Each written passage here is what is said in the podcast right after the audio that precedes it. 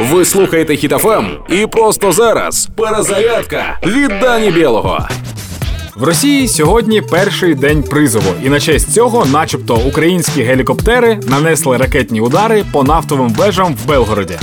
Нафтові вежі все як полюбляє Росія. Та за словами влади РФ, українські гвинтокрили перетнули кордон на низькій висоті та вдарили ракетами.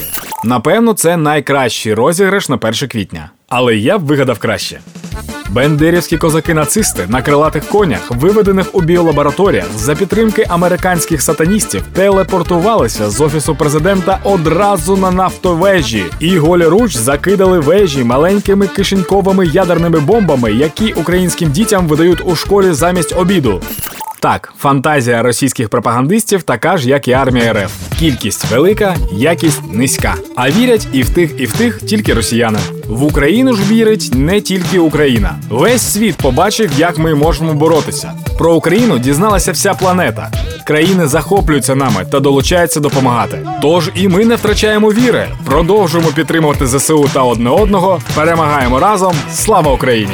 Проект Перезарядка на Хітофем від Дані Білого. Слухайте на сайті HitFM.ua та у подкасті «Хеппі ранок» на Google Podcasts та Apple Podcasts.